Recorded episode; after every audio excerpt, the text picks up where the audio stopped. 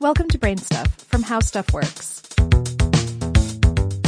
Hey, Brain Stuff, it's me, Christian Sager. In the 1990s, planetary scientists had a growing realization that over geological timescales, Earth gets hit by large asteroids and comets rather frequently.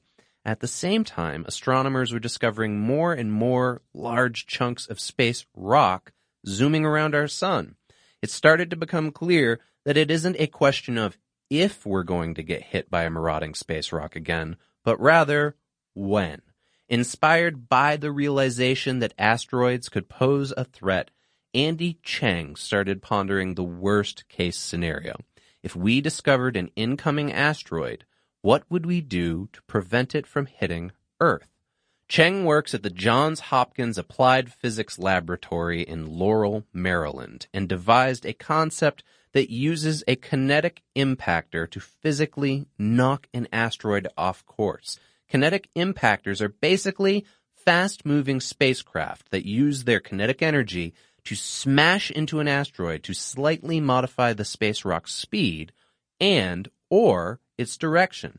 Now, this ain't Armageddon. No Hollywood style nuclear warheads are required. So far, they've only been tested in computer simulations, something Cheng hopes to change very soon. Now he co-leads a NASA mission that will finally test his early work as part of the Asteroid Impact and Deflection Assessment Mission. That is AIDA for short. Scientists plan to test this deflection technique on a single asteroid with the help of two spacecraft missions, the Double Asteroid Redirection Test, which is DART for short, and the Asteroid Impact Mission, AIM for short.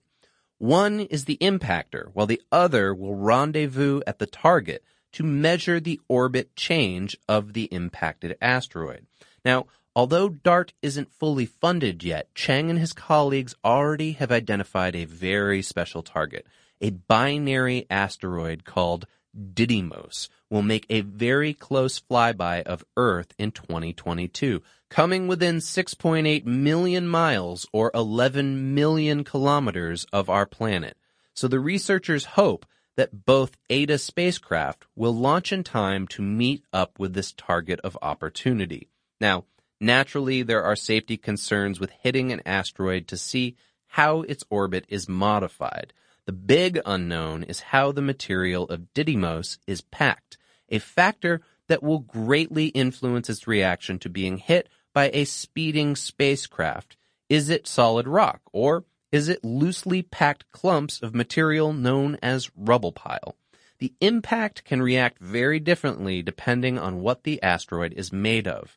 And to get the ground truth on how effective a kinetic impactor slamming into the asteroid's surface will be to physically modify its orbit, we need to launch a mission like DART.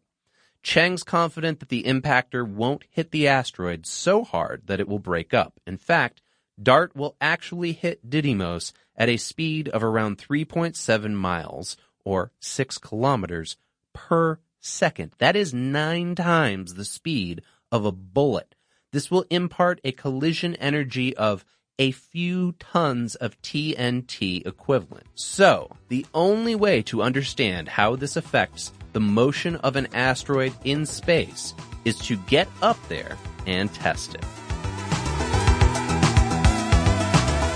Today's episode of Brain Stuff was written and researched by Ian O'Neill, produced by Dylan Fagan, and for more on this and other topics, please visit us at howstuffworks.com.